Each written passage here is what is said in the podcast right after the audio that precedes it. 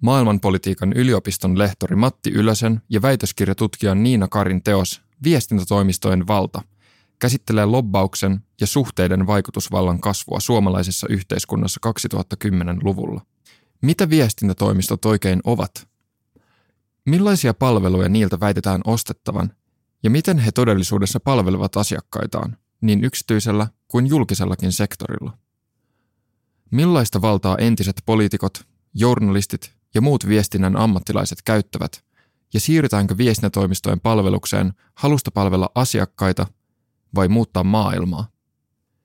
Mitä pyöräovi-ilmiöllä tarkoitetaan ja kuka Suomessa käyttää todellista valtaa?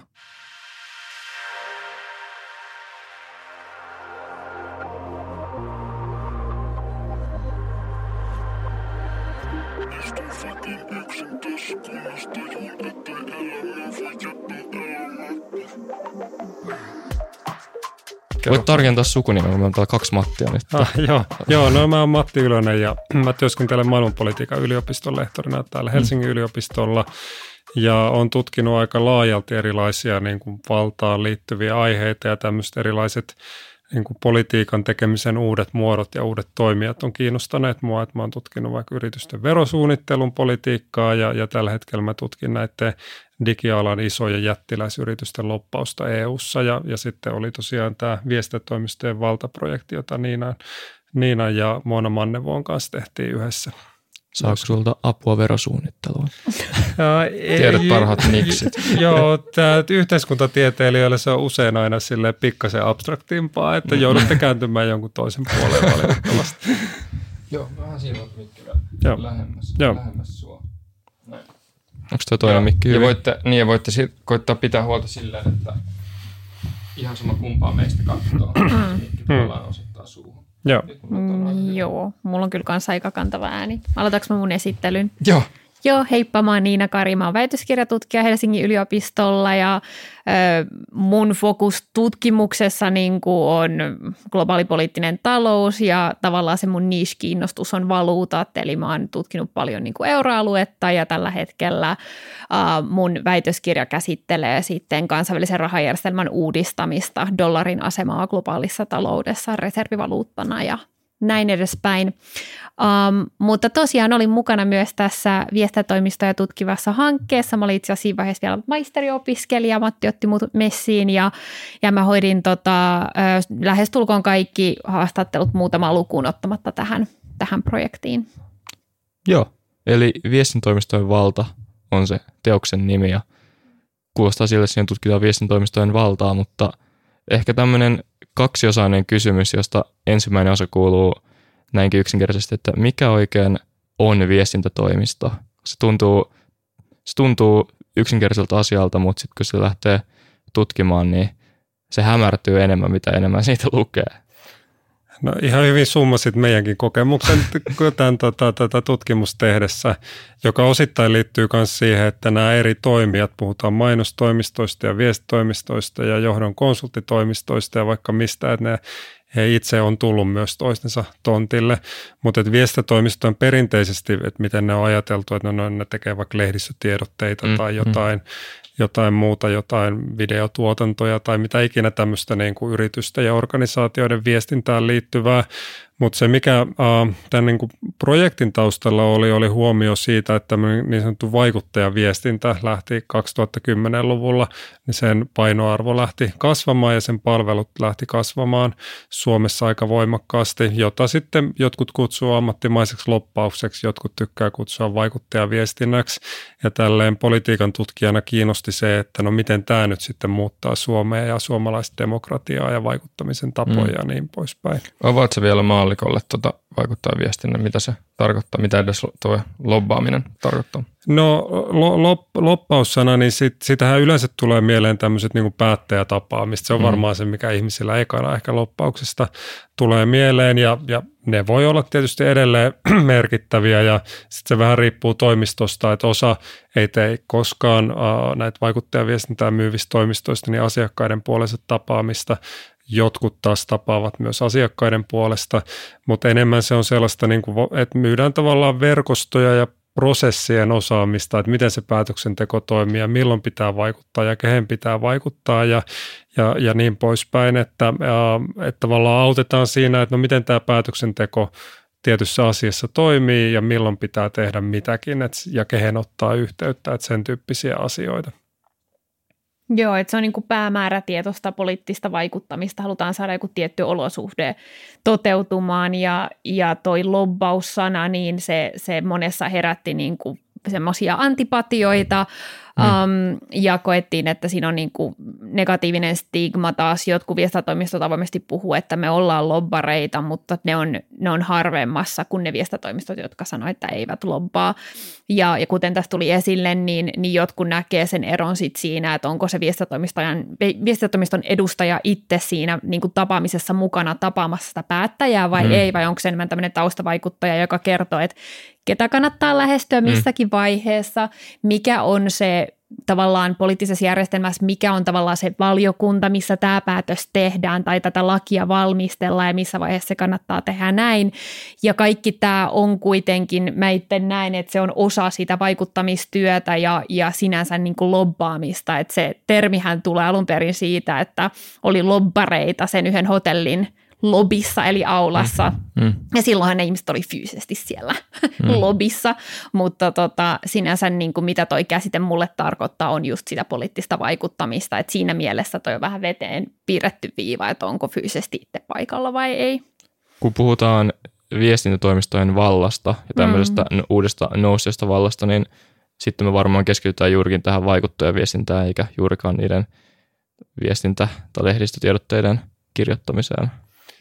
Joo, just, just näin, mutta siinäkin on sitten taas se, että, että tavallaan no, puhutaan tämmöistä yhteiskunnan yleistä viestinnällistymisestä myös, mitä viestinnän tutkijat on paljon siitä kirjoittaneet, että, ähm, että on yhä vaikeampaa tehdä esimerkiksi mitään yhteiskunnallista toimintaa ilman, että miettii niitä viestinnällisiä puolia, mm. jolloin silloin se, että miten politiikkaa tehdään – niin vaikkapa se, että no miten sosiaalista mediaa käytetään siihen, niin se on hyvin oleellinen kysymys sit poliitikoillekin ja kaikille, jotka politiikkaan pyrkii vaikuttamaan.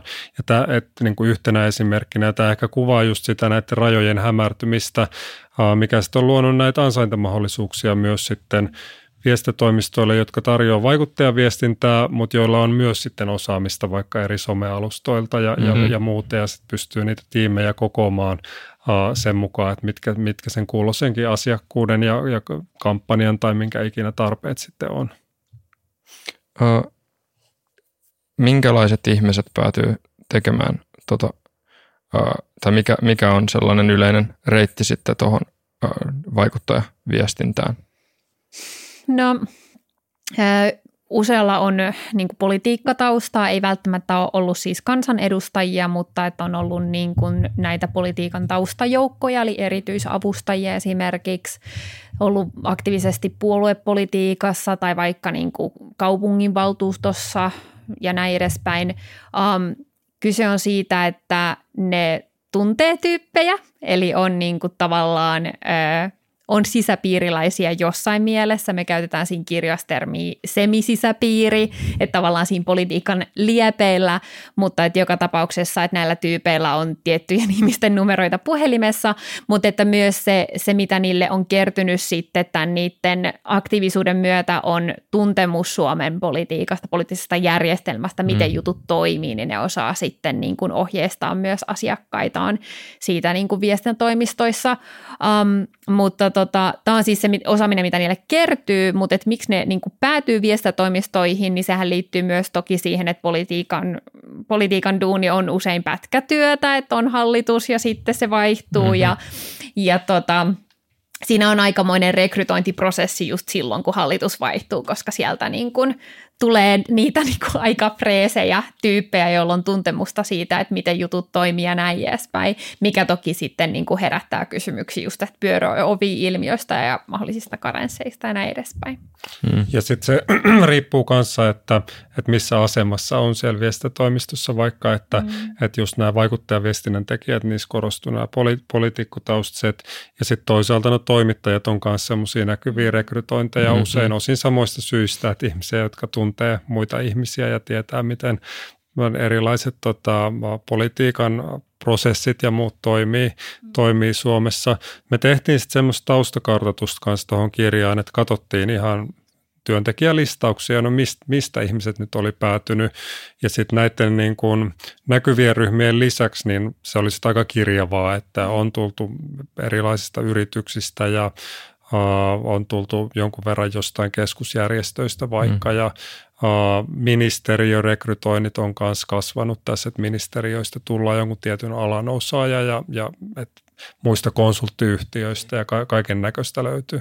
Hmm. Ja vähemmän edustettuna on tutkijat, kansalaisjärjestöt ja mulla oli vielä mielessä joku, jota on näkynyt jonkin verran, niin kuin virkahenkilöt. Mistä syystä? Um, mistä syystä ne on vähemmän edustettuna. Mm. Um, siis mun mielestä ne on tosi luontevia noi, että et on niinku ollut itse politiikassa ja, ja mediassa, niin niissä on tosi se, se tavallaan, öö, se on tosi selkeä se yhteys siihen, että mitä viestintätoimistot tekee. Mm. Mun mielestä se, että näitä ihmisiä näkyy niin kuin vähän enemmissä määrin viime vuosina on merkki enemmänkin siitä niin kuin tietoisesta ö, muutoksesta kohti myös sellaista niin kuin ajatushautomoiden ö, kenttää tai strategisen konsultoinnin kenttää, että viestintätoimistothan pyrkii vähän koko ajan niin kuin navigoimaan ja määrittelemään itseään uudestaan ja tietenkin niin kuin on lisää niittyjä, joissa sitten niin kuin sitä, on niitä mahdollisuuksia tehdä myös bisnestä, niin, niin nämä rekrytoinnit mun kertoo siitä, mutta että niin kuin tässä Matti ja mä nostettiin esille, niin tosiaan ne politiikan taustajoukot ja journalistit on ollut tavallaan niitä ekoja, joista ammentaa mm. sitä henkilökuntaa. Entä sitten kun puhutaan viestintätoimistojen vallasta, niin se on hyvin tällainen häilyvä käsite, että saat ihmisiä vaikka tekemään jotain, mitä ne eivät tekisi muuten YMS, YMS, niin miltä näyttää viestintätoimistojen valta, miten se on saavutettu ja miten sitä käytetään? Um, no aika paljon se liittyy näihin niin kuin verkostoihin, vallan verkostoihin tietyllä tavalla, että kuten tässä Niina toi esiin, että, että tavallaan paljon politiikasta tullaan, voi olla että muutamaksi vuodeksi tai pidemmäksi aikaa ihmisiä eri puolueista, jotka tuntee niiden puolueiden toimintaa, että syntyy tällaisia niin kuin keskittymiä näihin mm. vaikuttajaviestejä tekemiin toimistoihin, joihin kokoontuu eri puolueista tietyksi ajaksi niin kuin, uh, ihmisiä samoihin, samoihin töihin. Jos tulee sitten semmoinen tietynlainen portinvartijarooli, että tämän kirjaprojektin tai tämän tutkimusprojektin työnimi oli politiikan uudet välittäjät, että semmoinen mm. niin välittäjätaho, jonka kautta sitten uh, monen, monenlaiset asiakkaat, joilta löytyy rahaa, rahaa yleensä, niin voi saada, saada sitten niin kuin tämmöistä poliittisten prosessien ja poliittisen vaikuttamisen osa, osaamista. Uh, et, et se on varmaan se keskeinen tämmöiset poliittiset, poliittiset verkostot. Sitten se riippuu hirveästi niin kuin toimistosta toiseen, että et missä määrin sitten vaikka just tehdään suoraan sen asiakkaan puolesta sitä vaikuttamistyötä ja, ja niin kuin, että miten lähelle mennään sitä prosessia, että annetaanko vain tämmöisiä ohjeita vai ollaanko sitten ihan kädestä pitäen mukana siinä. Mm. Mitä va- Saanko lisätä Joo. vaan, että toi, toi kysymys on tosi tärkeä ja osittain tässä on se ongelma, että paljon tuosta itse prosessista on meille tavallisille kansalaisille piilossa. Mm. Eli asiakkaat haluaa tiettyä asiaa, viestintätoimistot tekee duunia sen eteen, että tämä asia etenee, mutta eihän me tiedetä, mitä niissä sopimuksissa on, että ne on niin kuin liikesalaisuuksia. Me voidaan, jotkut asiakkuudet on julkisia, että me mm. voidaan viestintätoimiston sivulta nähdä, että okei, tämä iso yritys on teidän asiakas, mutta eihän me tiedetä, että mitä se yritys pyrkii saamaan aikaiseksi. Mm. Että se on yksi iso ongelma tietenkin, koska se on myös sitä, että sitä valtaa käytetään, mutta me ei tiedetä miten – me ei tiedetä myöskään, että niin kuin mitkä tavallaan lopputulokset meidän poliittisessa mm. päätöksentekoprosessissa on demokratian suo, niin kuin suoraa vaikutusta ja missä määrin se on sitten niin kuin tällaisten prosessien vaikutusta. Um, mutta vaikutusvallasta siinä on mun mielestä kyse just siitä, että on kertynyt tämä tietämys siitä, että miten vaikuttaa, miten jutut kannattaa freimata, mikä se on se piste, missä, niin kuin, missä kohta on tämmöinen, jotkut viestintätoimistoalan tyypit puhuu niin kuin vaikuttamisen vuosikello. Eli mm. tiedetään, että missä kohtaa niin kuin politiikassa tapahtuu tiettyjä asioita. Ja, ja toi, pelkästään toi tieto tosta on tietynlaista valtaa, mitä ne hyödyntää ja se on osa niiden bisnesmallia myös, että ne tekee sillä rahaa. Ja mun mielestä se rahan teko kertoo kyllä jostain, koska siis eihän, tää nyt, eihän ne nyt olisi näin menestyneitä, ellei ne tosiaan mm. tuottaisi mm. asiakkailleen mm. just sitä, mitä ne asiakkaat haluaa. Ei yritykset varmaan niin hömppeleitä ole, että ne laittaa vuosi vuoden jälkeen rahaa Jep. kaivoon, eikä tule mitään niin ulos sieltä. Jos mm. voi vielä jat- jatkaa tuohon, niin uh, että yhteiskuntatieteen kun valtaa lähestytään usein, että on semmoinen niin kuin aika vanhakantainenkin valtakäsitys, että valta olisi pelkästään sitä, että saadaan joku tekemään jotain, mitä mm. se ei muuten tee, mutta sitten on myös niin kuin sen lisäksi on, on tämmöistä niin kuin valtaa vaikuttaa agendoihin, että mistä ne poliittiset valinnat tehdään, mm. mistä vaihtoehtojen joukosta. Mm. Ja siinä mä näen, että uh, sitten taas näillä vaikuttajaviestinnällä on myös voi olla hyvin keskeistä roolia, että tämmöisten tavallaan että on yhdistelmä, että voi olla tämmöistä niin kuin vaikuttamista poliitikkoihin, johon yhdistyisi tämmöinen julkisuuden kautta vaikuttaminen, voi olla jotain somekampanjaa tai mitä ikinä, ja sillä, sitä kautta voidaan vaikuttaa siihen päätöksentekoon, mutta myös siihen julkiseen keskusteluun, mm. mikä sitten vaikuttaa niihin poliitikkoihin myös epäsuorasti, että, heidän, että miten he lukevat sitä poliittista tilannetta ja liikkumavaraa kullakin hetkellä. Mm, ja toi on erityisen salakavalaa, koska sitten se niin kuin näyttäytyy sille politiikolle sille, että kansa vaatii jotain mm. muutosta, vaikka mm. siellä on takana jotain muuta sitten. Ö, nyt, nyt mä vähän hapuilen, niin kertokaa, onko tämä, tota, koska viestitoimistot, niin siellä on tällaisia, siellä on politiikkaa, mutta siellä on myös yrityksiä, niin onko yksi mahdollinen riski, mikä on tässä, jossa on läpinäkyvyyden puute, niin ö, viestintoimistolla on vaikka iso yritysasiakas, niin se voi olla erittäin hyödyllistä ajaa sen yrityksen asiaa tietyllä tavalla juurikin epäreilusti vaikuttaa niihin agendoihin. Hmm. Niin onko toi semmoinen niin realistinen riski tai semmoinen, missä tällainen epä, epädemokraattisuus myöskin voi johtaa tavallaan vaarallisiin tai väärin lopputuloksiin, vääränlaisen politiikan tekemiseen. Niin tarkoittaa sitä, että tavallaan yksittäinen asiakas on niin merkittävä viestitoimistolle. Niin jos vai? viestitoimisto palvelee tota, omaa asiakastaan tämän lobbauksen kautta, hmm. Niin, siis siitähän tavallaan vaikuttajaviestinnässä maksetaan, että pyritään edistämään sen asiakkaan etua. Että mm. et kyllähän se on siinä aika vahvasti, vahvasti taustalla, että se on, se on se, mikä sen rahan, rahan tuo. Niin.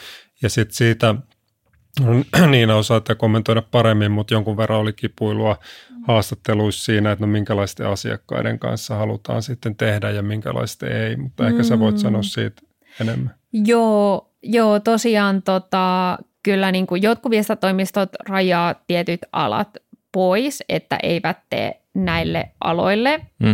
että ei halua sen alan asiakkuuksia ollenkaan, mutta siinä on tosi paljon eroja, että jotkut silleen on vähän avoimmat ovet ja joillakin on vähän suljetummat ovet, Toki myös se, että jos on iso, iso viestatoimisto ja muutenkin menestyy aika hyvin, niin ei välttämättä ole myöskään tarvetta ottaa sitten ihan mitä tahansa asiakkaita mm-hmm. vastaan.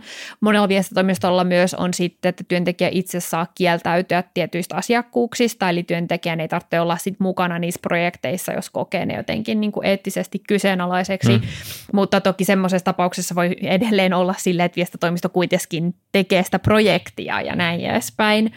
Um, mutta mä en nyt suoralta kädeltä niin voi sanoa mitään kategorisesti, että nämä alat on suljettu pois, koska siinä oli niin paljon sitä variaatiota, mutta voin yleisesti sanoa, että ne, jotka herätti niin kuin vähän just tällaisia niin kuin kysymysmerkkejä, oli tupakkateollisuus, uhkapeliteollisuus, um, No asetteollisuushan ei ihan hirveästi, niin kuin, koska meillä on ollut aika paljon näitä hävittäjähankintoihin liittyviä juttuja. Sitten on turkisteollisuus on myös yksi semmoinen, joka on niin kuin, nousi esille, että joillekin se on niin kuin silleen no-no. Um, ja sitten niin kuin ehkä voi tälleen positiivisen kautta nostaa esille, että jotkut viestitoimistojen työntekijät kokee, ne pystyy edistämään itselleen tärkeitä asioita niiden asiakkuuksien kautta ja, ja jopa niin kuin, niinkin isoja asioita kuin, että vihreä siirtymä ja, ja taistella ilman, ilmastonmuutosta vastaan – hmm. viestintätoimistojen kautta, mutta että tämä on toki semmoinen kysymys, mitä on ehkä vaikea tästä käsin arvioida, että missä määrin ne pystyy näitä asioita oikeasti edistämään, kun kyse on kuitenkin siitä, että pääosin tehdään töitä niin kuin yrityksille ja sitten siinä on tietty voittomotiivi taustalla hmm. ja näin. Toki on yrityksiä, jotka näidenkin asioiden puolesta tekee duunia. Kyllä. Ostaako poliitikot ja puolueet tämmöisiä viestinnän palveluita näitä toimistoilta? Kyllä, kyllä joo. Siis ei, ei poliitikot tietääkseni suoraan niin kuin varmaan itse poliitikkoina, mutta mm. puolueet kyllä käyttää näitä viestintätoimistoja ja uh, erilaisissa niin kuin kampanjojen suunnittelussa ja, ja muuta. Et me ei puolueilta saatu näitä tarjousasiakirjoja, että meidän jonkun verran meillä oli aineistona näitä tarjousasiakirjoja, joita me mm. saatiin vaikka kaupungeilta ja kuntayhtymiltä ja tämmöisiltä, jotka on julkisuuslain piirissä. Et Suomessa on ihan hyvä julkisuuslaki, mitä tulee tällaiseen niin kuin virastoihin ja ministeriöihin ja kaupunkeihin, mutta sitten puolueita se ei koske ja yrityksiä mm. se ei sitten koske. Jep. Onko sitten riski, jos jollain viestintoimistolla on asiakkaina sekä joko niin kuin on asiakkaan sekä puolueita – että yrityksiä, että sitten viestintätoimistosta muodostuu ikään kuin, etenkin jos on puolue, joka on vaikka hallituksessa ja pyydetään apua jonkun tiedä, hallitusohjelman tai tämmöisen rakentamisessa, niin viestintätoimistosta muodostuu ikään kuin tämmöinen linkki puolueiden ja mm. yritysten välillä, jossa vaikka sen yritysasiakkaan etua ajetaan tavallaan hyödynnetään sitä suhdetta siihen puolueeseen, joka on asiakkaana, ja yritetään ajaa sen yritysasiakkaan etua siinä samalla. Toi oli just se, mitä mä yritin aikaisemmin Aa, kysyä. Okay. Tosi no, hyvin se sanottu. Joo. Se oli Kiitos. se pyör, tota, no, siis kun Marinin hallitus aloitti, niin mm. niin silloin kun tästä käytiin paljon mm. keskustelua, mm. että siellähän oli näitä viestintätoimistojen näkyviä työntekijöitä, jotka sitten osa heistä, vai oliko peräti kaikki vetäytyikin sitten, mm. sit kun tästä tuli julkista keskustelua. Ja, ja haastatteluissahan tämä nousi myös esiin, tämä teema, eikä noussutkin. Kyllä joo, joo et, no siis tosiaan suurin osahan näistä haastateltavista oli itse näitä ihmisiä, jotka tässä voisi vähän niin kuin osua silmätikuiksi, että hei, että mitä tässä nyt tapahtuukaan. Hmm. Um, ja moni otti sen vähän silleen, että, että vähän niin kuin epäreiluna, että miksi meihin keskitytään, että ei me niin kuin tehdä, ei me, meillä on tosi vahvat on salassapitosopimukset ja valtion salaisuus, tällaiset tietenkin niin kuin sopimukset ja näin edespäin, ja, ja ei, me niin kuin, ei me tehdä mitään väärää, ja meillä on nämä eettiset ohjeistukset, ja ei me niin kuin hyödynnetä tätä tietoa mitenkään väärin ja näin edespäin. Eli tota, koettiin tavallaan uutisointi tämän kysymyksen ympärillä aika semmoisena syyttelevänä mm. ja just semmoisiin niin kuin, niin kuin henkilöihin keskittyvänä. Se toki niin kuin liittyy myös siihen, että ylipäätänsä miten media toimii, että, että mm. niin kuin yleensä semmoiset henkilötarinat voi toimia, toimia paremmin, mutta tota, mitä mä ehkä nostaisin esille on se, että vaikka ei rikottaisi mitään sääntöjä ja vaikka ei rikottaisi lakia, niin silti on niin kuin – tässä koko kirjassa on kyse laajemmasta asiasta, mikä on justiin se niin kuin vaikutusvallan hyödyntäminen. Ja kun se tapahtuu kuitenkin sille osittain meiltä piilossa, niin me ei tiedetä, että mitä kaikkea siellä tapahtuu. Ja, ja ylipäätänsä silloin, kun valta keskittyy, niin sen, sen val, vallan keskittymiseen on, siihen on hyvä suhtautua vähän epäluuloisesti, vaikka hmm. nämä tyypit olisi silleen, että ei me tehdä mitään väärää, niin sitten niin kuin, voi olla, että huomenna sinne tuleekin joku, joka tekee jotain väärää, että me ei voida aina vaan luottaa siihen niin kuin niiden ihmisten hyvään tahtoon, jotka on siellä valtakeskittymän niin kuin huipulla, vaan se on hyvä, että meillä on jonkinlaisia suojamekanismeja, että tällaista, niin kuin, tällaisia väärinkäytöksiä ei tapahtuisi. Kyllä, ja hyvä tahto ei myöskään ole mikään äh, hyvä tahto ei mikään este huonolle päätöksille, Niinpä. jotka mahdollistuu tuommoisessa sitten. Hmm. Varsinkin, jos on Joo. tietoa, jota meillä hmm. ei ole jonka niin, pohjalta toimii. Niin sitten mä mietin just, kun jos miettii vaikka tämmöistä erityisavustajaa, joka on pyörinyt ministerin perässä kaikissa kokouksissa viimeisen vaikka kahden vuoden ajan, mm. ja sen jälkeen siitä, no sulla oli tämä juttu niistä erityisavustajan jostain karensseista, jossa mm. ne oli perustanut omia yrityksiä, jotta, jotta ne voi nostaa sitä karenssipalkkiota, mutta mennä sitten silti jonnekin vaikuttaa viestintään mm. toimistolle töihin. Mutta niin, jos miettii tuommoista tyyppiä, joka on seurannut puolikkoa monta vuotta – korkeamman tason poliitikko ollut niistä korkeamman tason kokouksissa ja sillä on kuitenkin se ymmärrys ja tieto siitä kentästä, niin miten se neljän kuukauden karenssin jälkeen sulkee päästään sen tiedon ja ei hyödynnä sitä siellä vaikuttajaviestinnän toimessaan? No niin, tota, joo. E, eihän siis se tieto, mikä on näiden viestintätoimistojen valttikortti, niin ei se neljäs kuukaudessa vanhene. Mm ja eihän ne niitä tyyppejä palkkaisi, jos se vanhenisi. Mm. Niin kuin, että kyllähän niistä on edelleen niille hyötyä. Um, et, niin kuin tässä on vaan kuten mä tuossa koitin nostaa esille, että tässä on tosi paljon semmoista, mitä, niin kuin, ja mitä ei välttämättä edes pysty lailla säätää, että kieltää tätä ja tätä ja tätä, että eihän me niin kuin, voida niitä kieltää niin kuin ikinä menemästä viestintätoimistoalalle niin, niin, duuniin. Um, tai kyllä me varmaan voitaisiin. jos, jos tulisi tosi... Niin kuin, on vähemmän erityisavustajia sen jälkeen. Totalitaarinen meininki, mm. niin että se on vähän, että mihin ne menisi töihin sitten siitä, mm. että ehkä, ehkä niin kuin mä itse perään kuuluttaisin enemmän sitä, että löydettäisiin vähän niin kuin tasapainotusta tälle, että val, valta mm. niin kuin yhteiskunnassa keskittyy ja siinä mm. on kyse niin kuin tosi paljon muustakin kuin viestintätoimistoista, että Siinä on kyse myös siitä, että mitä kaikkea niin kuin rahalla voi ostaa ja pääsyä niin kuin päätöksentekoprosessiin ja näin edespäin. Että, ja myös sit siitä, että millä tavalla meidän niin kuin yhteiskunnassa tuotetaan itsenäistä tietoa, missä määrin meillä on niin kuin kunnon kriittistä journalismia ja tällaista. Että, että siinä on niin kuin tosi paljon semmoisia niin yhteiskunnallisia voimasuhteita, mitkä – on vaikuttanut viestintätoimistojen vallan kasvuun, mutta mitä myös viestintätoimistojen vallan kasvu mun mielestä niin kuin ruokkii, että se on osa sitä tendenssiä kohti vähän semmoista eriarvoisempaa yhteiskuntaa, missä ihmisillä ei ole niin tasavertaiset mahdollisuudet vaikuttaa poliittiseen päätöksentekoon. Mm. Etenkin jos on tuollainen jonkun vähän epäselvän verhon takana, niin mm. sitten sijaitsee tämä tieto, tämä paljon, paljon puhuttu tieto, josta me ei tiedetä, mitä se tieto on. Mm miten, mitä mieltä olisi, jos mennään ihan, ihan vähän taaksepäin, puhuttiin siitä, että näitä viestintoimistojen tyypillisiä rekryjä on joko äh, ihmiset, jotka ovat politiikassa, hmm. poliitikot tai heidän avustajat, erityisavustajat, tai sitten myöskin journalistit, joka toi, toi muistaa vähän, on kuullut puhetta semmoista niin keskustelusta siitä, että nykyään meillä Suomessa ne piirit on niin pieniä, että oikeastaan kaikki tuntee toisensa ja niin kaikki journalistit ja kaikki poliitikot ja kaikki nämä vaikuttajaviestinnän ammattilaiset käyvät samoissa juhlissa ja samoilla illallisilla, niin onko, mikä on tämmöisten, onko Suomi näiden pienien, pienen kokonsa ja pienen piiriensä ansiosta jotenkin erityisen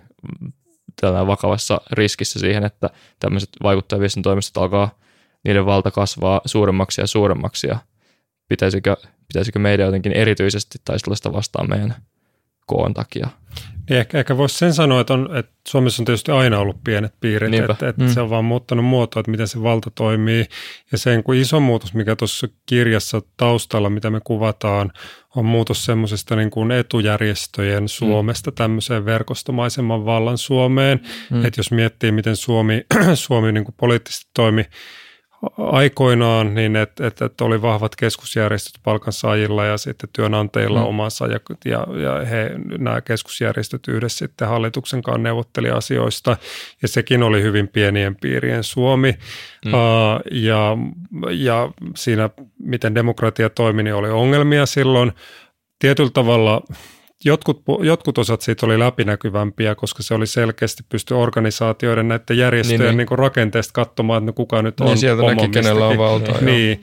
Ja nyt se on niin kuin just valta on muuttunut tavallaan verkostomaisemmaksi, että ei, ei pysty enää niin selkeästi katsoa sitä organisaatiokaaviosta, että kuka nyt oikeasti vaikuttaa, vaan pitää tuntea, että no ketkä tässä puolueessa on niitä keskeisiä taustavaikuttajia ja niin poispäin. Yhtäältä tämä on niin kuin laventanut sitä, että, että vaikkapa just tämmöisten vaikuttajaviestitoimistojen kautta, niin vaikka yrityksistä jotkut sellaiset yritykset, mitkä jossain menneisyyden Suomessa ei välttämättä pystynyt saamaan ääntä kuuluviin, niin nyt voikin saada, jos mm. heillä on rahaa siihen. Mutta toisaalta sitten taas tämä johtaa siihen, että on kuitenkin aika paljon isoja yrityksiä, joilla on rahaa, jolloin se tavallaan myös ruuhkautuu se kenttä, että on hirveästi mm. niin kuin varakkaita tahoja, joilla on pyrkimy, halu ja pyrkimys saada näitä viestejään kuuluviin, jolloin sitten herää se kysymys, no entäs ne ryhmät, joilla ei ole rahaa, että miten se saa sitten a, viestejään kuuluviin. No sitten jos tätä kysyy viestitoimistolta, niin se usein se patenttivastaus on tämä pro bono. Niin, niin, niin sanottu pro bono työ, eli ilmais, ilmaistyö, mitä tehdään järjestöille. Ja en halua sitä väheksyä, hyvä, että semmoista tehdään, mm. mutta toisaalta se sitten taas, se on aika rajallista kuitenkin, että jostain täytyy ne palkat maksaa ja rahat tulla, jotta voidaan tehdä sitten pieni määrä sitä pro työtä tietyille asiakkaille, jotka tietyn viestintätoimiston osakkaat tai työntekijät kokee heille tärkeäksi. Mm. Että se on myös yksi tapa, millä se vallankäyttö keskittyy, että sinne keskittyy sitten valtaa siitä, että ketkä voi saada sitä pro apua. Se viestintätoimistot sen päättää. Niin, niin. Mm-hmm, just näin. Ja sitten sinne saattaa, sinne valikoituu semmoisia kansalaisjärjestöjä, jotka heijastaa niiden viestintätoimistojen niin työntekijöiden arvomaailmaa – mikä ei ole niin kuin joka ikisen kansalaisen arvomaailma. Että demokratia mm-hmm. perustuu myös siihen, että meillä on hyvin eri kaltaisia arvoja ja maailman näkemyksiä ja näin, että vaikka sieltä niin kuin nostetaan niin kuin tä- tällaisia asioita, mitä moni mieltää hyväksi, niin se on tosi tärkeää muistaa, että demokraattisessa yhteiskunnassa meillä on eri näkemyksiä siitä, että mikä on hyvää mm. ja näin. Ja, ja niin kuin yksi viestintätoimiston työntekijä nosti mun mielestä ihan freesisti esille, että kuuluuko niin kuin kodittomien alkoholistien ääni, kuuluuko yksinhuoltajien ääni, kuuluuko turvapaikanhakijoiden ääni, että että on niinku kans tiettyjä tahoja, joita vaan ei nosta sit samalla tavalla, että, et koska ne ei välttämättä ole just niitä kaikista trendikkäimpiä mm. kansalaisjärjestöjä siellä kentällä, että ne ei ole niitä söpöjä pandoja ja mm. näin edespäin. Ja t- tätä näkökulmaa mä toivoisin, että tulisi keskustelua vaikka siitä, kun puhutaan, että miten kansalaisjärjestöjä rahoitetaan. Mm. Että tässä on ollut viime vuosina hirveästi kriittistä keskustelua, että no miksi valtio rahoittaa kansalaisjärjestöjä, joka on tämmöinen niin kuin Pohjoismaiden mm. malli ollut ja Keski-Euroopassa ja Jenkeissä toimii vähän eri tavalla sitten. Uh, mutta tällaisilta kriitikoilta niin mä haluaisin sitten näkemyksiä ja vastauksia siihen, mm. että no miten tätä tällä hetkellä vaikuttajaviestitoimistoihin niin kuin kasautuvaa ja heidän asiakkailleen kasautuvaa valtaa sitten, miten sitä voitaisiin tasapainottaa. Että mun nähdäkseni tuossa valtio järjestörahoituksiin on omia ongelmiaan. Harva malli on täydellinen, mutta se on kuitenkin ollut yksi malli, millä on voitu, voitu niin kuin tuoda tietynlaista tasapainoa tähän tilanteeseen. Mm. Ja mulle tuli mieleen vielä yksi eriarvoistava vaikutus, mikä niin kuin jäi vähän niin kuin tota, mikä ei tullut esille meidän kirjassa, mutta et kun Matti just kartotti tätä, että on niin kuin isoja yrityksiä, joilla on fyffeä ja sitten on varmasti niin kuin jonkin, jonkin kokoisia yrityksiä, joilla jostain syystä on vähän enemmän rahaa laittaa hmm. niihin viestintäpalveluihin, mutta sitten on niitä ihan pikkusia, niin eihän, eihän viestintätoimistot sitä pro bono työtä tarjoa niille pikkuyrityksille. Hmm. Eli sitten niin kuin täällä yksityisellä sektorilla – niiden toiminta yleisesti ottaen tarkoittaa sitä, että mitä suurempi yritys, sitä paremmat mahdollisuudet sulla on vaikuttaa poliittiseen päätöksentekoon. Ja tämähän niin kuin yleensä pitää paikkansa jo sille prima facie, mutta sitten tietenkin niin kuin myös, että jos sulla on mahdollisuus ostaa sitä tietämystä vielä erikseen, niin, niin sittenhän se vaan niin kuin pönkittää sitä, että niillä suurilla yrityksillä on mm. niitä vaikutusmahdollisuuksia. Ja toki tämä nyt siis on myös semmoinen asia, mikä tulee siitä esille siinä kun monikansalliset yritykset tulee Suomeen, että, että tämäkin on yksi tämmöinen ajatusleikki, mikä mulla oli, että monikansallinen yritys päättää niin kuin aloittaa toiminnan Suomessa ja sitten on viestintätoimisto selittämässä, että okei, tälleen suomalainen poliittinen Niinpä. järjestelmä toimii, tälleen meidän sääntely toimii. Jos te haluatte tuoda uuden lääkkeen Suomen ää, niin kuin markkinoille, niin teidän pitää tietää tämä ja tämä ja tämä asia mitä sitten, jos joku ulkomaalainen ihminen haluaa muuttaa Suomeen, että onko siellä joku selittämässä, että hei, että tälleen niin kuin Suomen etuusjärjestelmä toimii ja pitää niin kuin kädestä mm. kiinni ja auttaa niin kuin noin paljon, että, että se on niin kuin ihan siis toimitaan niin kuin eri mittakaavassa ja, ja ihan niin kuin eri tason palvelua tavallaan tulee, tulee niille. Tulee mieleen, yksi läheinen oli hierojalla ja sitten se hieroja oli valittu, että heillä on vaikeaa niin kuin yksi, mm. yksi yrittäjänä ja muuta mm. ja että, että he oli, oli niin kuin kollegoittensa kanssa ottanut sitten Jallis Harkimoa yhteyttä, että voisiko Jallis tehdä jotain tälle asialle ja, ja Jalliksella toki on hänen niin kuin, tota, pieni puolue, jota hän pyörittää mm-hmm. ja, ja, ja on ollut hieman näkyvä, ja, näkyvä sillä saralla, mutta tämä toi kyllä mun mieleen, että ei, ei varmaan niin kuin joku suuryritys ekana ajattelisi, että no mäpä soitan Jallikselle, että niin kuin voisiko mun asioita parantaa, vai ehkä enemmän lähetään, että no mikä hallitus meillä on nyt Suomessa ja, niin kuin, mm. ja mitä voisi tehdä ja niin poispäin, että sitten se tavallaan se että et vaikka ei suuryrityksessä olisi valmiiksi sitä tajua, että miten politiikka toimii, niin sitä voidaan ostaa siinä, missä joku yhden hengen hieroja yritys tai joku muu ei sitten pysty sitä tekemään, kyllä. niin kuin Niina tuossa Minkä, Joo, kyllä, kyllä.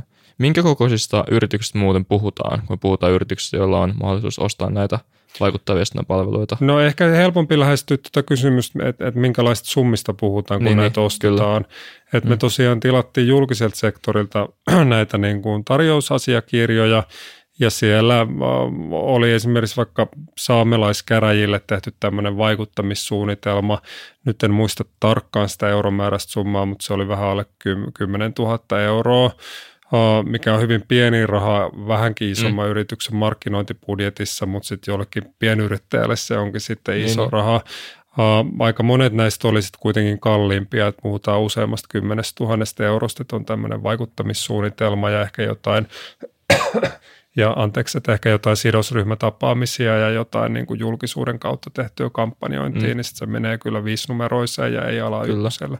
Tarkoittaako vaikuttamissuunnitelma siis sitä, että kartoitetaan, että vaikka, että missä on tämän toimijan ne henkilöt, jotka päättää asioista ja keihin pitäisi olla yhteydessä vai mitä sillä meinataan? Joo, siis ne, sen perusteella, mitä me noita julkisen sektorin tarjouksia käytiin läpi, niin oli esimerkiksi yhdelle kaupungille tehty tämmöinen suunnitelma, että siinä oli yksi tämmöinen tapaaminen siellä kaupungissa ja toinen mm. sitten sen niin kuin hankkeen lopuksi, että tuotiin sen kaupungin päättäjiä Helsinkiin tapaamaan kes- keskeisiä sidosryhmiä tällä, tällä mm. kielellä, mitä mm. käytetään ja sitten luotiin, niin kuin, että no mitkä on nämä niin kuin tavoitteet, mitä tämä kaupunki haluaisi valtakunnan politiikassa ajaa, mm. Milloin pitää tehdä, kehen pitää ottaa yhteyttä. Että tavallaan semmoinen niin vuokaavioksi voitaisiin ajatella, että teen nyt tämä, sitten teet tämä ja sitten tämä. Ja toi niin kuin tämän, tämän lopussa ollut tämä niin kuin verkostoitumistilaisuus oli musta kiinnostava, koska tämä nimenomainen toimisto oli semmoinen, joka sanoi, että hei tee itse näitä tapaamisia asiakkaiden mm. kanssa, mutta miten sitten eroa, että jos sä järjestät tämmöisen tilaisuuden, johon sä kutsut ne sun asiakkaat ja ne keskeiset tyypit, Kyllä. niin kyllähän siinä mennään aika lähelle niiden tapaamisten järjestämistä. Kyllä, eli se on tuollainen vähän se ulkokuva, minkä tämmöiset suuret toimistot, että voisitte muuten myös nimetä jotain näitä merkittävimpiä toimistoja teidän tutkimuksessa nousi esille, mutta se on niin mielenkiintoista, että nämä su- suuret toimistot nämä antaa sitten ehkä vähän myöskin – kaunistelumman kuvan siitä toiminnastaan ulospäin kuin mitä sitten on todellisuudessa. Joo, kyllä niissä haastattelussakin tuntuu, että aika paljon niin kuin oli semmoista, että haluttiin puhua tai jotenkin o- o- oltiin tarkkoja siitä, minkälaista kuvaa annetaan alasta. Ehkä semmoinen välitty. Kyllä, joo, joo että koettiin, että, että tavallaan niin kuin viestintätoimistoalasta niin kuin leviää vääränlainen kuva, että ne on jotain nukkemestareita siellä niin. taustalla ja, ja haluttiin antaa sellainen kuva, että ei me oikeasti semmoisia olla, että mehän vaan tehdään PowerPointteja ja okay se on sitten vähän, että okei, mitä niissä PowerPointeissa on, minkälaista tietoa siellä on. Et, ja kyllähän, kuten mä tuossa äsken aikaisemmin nostin esille, että kyllähän ne asiakkaat tästä maksaa, Kyllä. niin se tarkoittaa sitä, että siellä on kuitenkin jotain arvokasta, et, ja varmasti sitten niin kuin, silloin, kun nämä viestitoimistot puhuu asiakkaille, Niinpä. niin niillä on vähän eri ääni kellossa, mitä me sitten nähdäänkin, että kun ollaan saatu näitä asiakirjoja ja saatu näitä tarjouksia, niin siellä aika suoraan markkinoidaan niiden niin kuin poliittisilla yhteyksillä – että laitetaan sulkuihin, että hei, että meillä on tämä, tämän puolueen edustaja, tämän puolueen edustaja ja näin edespäin. Ja, ja haastatteluissa niin kuin välähti termi värisuora, eli justiin se, että halutaan, että on niin kuin jokaiselta puolueelta yksi tyyppi, tai no kaikista tärkeimmistä puolueista ainakin, että ne on niin mm. aika tietoisia siitä, että ne on pelikortteja tavallaan nämä Jep. poliittiset yhteydet, um, että tota, vähätellään sitä omaa valtaa ja vaikutusvaltaa silloin, kun se koetaan kyseenalaiseksi, ja silloin, kun sitä markkinoidaan suoraan asiakkaille, niin silloin saatetaan mainostaa vähän enemmän, että me saadaan tätä ja tätä aikaiseksi ja me tiedetään, miten tämä ja tämä asia toimii. Mutta tosiaan, tota, jos luetellaan vähän niitä toimistoja, Joo. Matti voi vaikka täydentää, mm. mutta että on Milton, on Ellunkana, Tekir, Pohjoisranta, uh, Blik ja Rud Pedersen on semmoisia, jotka keskittyy vielä enemmän just tällaiseen niin kuin vaikuttajaviestintään. Um, mitäs muita mä nyt unohdin tuosta? No siinä tuli aika hyvin noita keskeisiä varmaan. Sitten on joku uh, Kaiku Helsinki, joka on sitten ehkä Se on ajatuspäiväisempi. Niin, jossain Mikä vaiheessa profiloitu ainakin jollain palvelumuotoilulla mm. kanssa. Ja, ja, ja tota, näitä pienempiä on niin kuin joku haasteltava sanoa, että tällainen tota, mies, ja, mies ja läppäri tai nainen mm. ja läppäritoimistoja on sitten niin kuin hyvin, mm. hyvinkin paljon, että tavallaan kun kuka tahansahan voi perustaa niin kuin viestinnän toimissa, jos silleen säännelty ala tai ei ole mitään mm. selkeitä niin kuin kriteereitä, kriteereitä sille, mutta sanotaan, että on semmoinen 10-20 ehkä semmoista niin kuin isompaa toimistoa, jotka on, on sitten jotenkin, on paljon työntekijöitä. Ja, mm. ja sitten kyllä toi Milton, Milton niin kuin erottuu siitä joukosta tällä työntekijämäärällään, että et, et, et he on selvästi suurempi kuin, kuin, niin kuin muut ja hän on kansainvälinen konserni, että heillä on useammassa maassa nykyään toimintaa. Sitten on jonkun verran näitä ulkomailta Suomeen laajentaneet, esimerkiksi Ruud Pedersen on, on tanskalaislähtöinen uh, toimisto. Uh, sitten on tämmöisiä, kuten vaikka Pohjoisranta, joka aikoinaan oli se isoin 2000-luvun mm. alkupuolella – Uh, mutta sitten on, on jäänyt kilpailussa muita, muita pienemmäksi, mutta he on sitten taas tämmöisen BCV, uh, niin kuin tämmöisen kansainvälisen konsernin osa, et, ja mm. he markkinoisivat sitä, että kansainvälisen kon, konsernin kautta on sitten päässyt mu, muihin maihin. Ja tota, Hillen Knowlton on, sit, mm. on se, se taisi tuossa jäädä sanomatta, Joo. joka on myös tämmöinen hyvin iso kansainvälinen konserni, ja, mu, mutta sitä aika huonosti tunnettu Suomessa, että he me, me haastattelujen pohjalla niin on paljon tämmöisiä isoja ulkomaisia pörssiyhtiöitä, jotka tykkää käyttää sitä samaa toimistoa kaikissa maissa, niin mm. tota, he käyttää sitten usein, saattaa käyttää tämmöistä Hillan Knowltonin tyyppistä toimia sitten. Minne Deloitte positioituu tuossa, koska Deloitte on valtava suuri kansainvälisesti, tekee myöskin niin tutkimusta ja No tämä, tämä onkin kiinnostavaa, siis just tämä, tuossa aiemmin, aiemmin puhuttiin tästä niin kuin rajojen hämärtymisestä, että mm. eri näiden toimistojen rajat hämärtyy. Jos me katsotaan perinteisesti – niin okei, meillä on mainostoimistoja, tekee mainoksia, viestintätoimistoja tekee viestintää. Sitten on johdon konsulttitoimistot, tunnetuimpina McKinsey ja Boston Consulting Group, jotka mm-hmm. suunnittelee tällaisia niin kuin yritysten strategiaprosesseja ja muita. Ja sitten meillä on isot tilintarkastusyhtiöt, joka taas mm. Deloitte on ollut. Että on Deloitte, KPMG, uh, PricewaterhouseCoopers ja Ernst Young. Mutta nyt me nähdäänkin tämmöinen ilmiö, missä kaikki näet, tämä palveluvalikoima jotenkin niin kuin laajenee toistensa tontille. Mm, ja toi, että joo. Deloitte ja nämä muut tilintarkastustoimistot, ne jo pitkään markkinoi erilaisia yritysvastuupalveluita ja kaikenlaisia selvityksiä. No mitä me nähdään viestitoimistokentällä? No he, he on hyvin aktiivisia markkinoimaan yritysvastuupalveluita ja haastatteluissa tuli, että, että tämmöinen johdon konsultointi nähdään niin kuin tosi kiinnostavana kasvualana, koska mm. siellä liikkuu ne isoimmat rahat ja siellä voi saada myös sitten isointa vaikutusta aikaa, jos pääsee yrityksen johtoryhmälle sanomaan, että no hei näin teidän pitäisi toimia. Niin, niin tämä, tämä on just se niin kuin ilmiö ja ongelma, että nämä niin kuin, uh, käy yhä tämmöisiksi hähmäsemmiksi nämä näiden eri, eri niin kuin, uh, yritysryppäiden väliset rajat, jos näin voi sanoa. Mm. Ja tuohon litania voi vielä listaa ajatushautomot mm. sille, että mm. joillakin toimistoilla on ihan tämmöisiä omia julkaisuja ja, ja niin kuin omia näkemyksiä siitä, että mihin yhteiskunta on menossa. Että mulla on mielessä nyt tässä erityisesti Ellunkanat, joka on määritellyt itsensä muutostoimistoksi. Mm Joo, ja muutoksen myös, tekijöitä, vai miten on? Juuri näin. Joo, ja sitten niillä on, on tota, Heikki Pursianen nyt pääekonomistina, mikä mun mielestä heijastaa myös sitä, että totta kai niin kuin tätä pääekonomistin näkemystä ja asiantuntemusta tarjotaan asiakkaille, mutta mun mielestä siinä on kyse myös siitä, että siellä on niin kuin näkemys siitä, että mihin yhteiskunta on menossa mm. ja tämmöistä niin kuin poliittista mm. visiota taustalla, mutta tota, toimistot on myös hyvin erilaisia tässä kysymyksessä, että Hillen Knowlton – on just semmoinen, joka monen listassakin niin tulee sitten ihan vähän viiveellä, koska se on vähän siellä jotenkin piilossa, että Hille Knowlton mm. ei ole tuolla niin kuin kuuluttamassa torilla, että mikä Hille Knowltonin niin kuin poliittinen visio on, tai poliittinen nyt on ehkä latautunut sana, riippuu tietenkin, mitä se määrittelee, mutta että Ellunkanoilla kuitenkin on aika paljon avauksia siitä, että mihin ne näkee, mihin on tulevaisuus menossa, mitkä on isot trendit, ja niillä on kuitenkin kanssa oma podcasti ja näin edespäin. Niinpä. Niin, ja korkean profiilin työntekijöitä, jotka tekee muita töitä siinä samalla. Mm, niin, tämä oli myös yksi, yksi, mikä nousi, että, että jonkun verran on tämmöisiä rekrytointeja johonkin tämmöiseen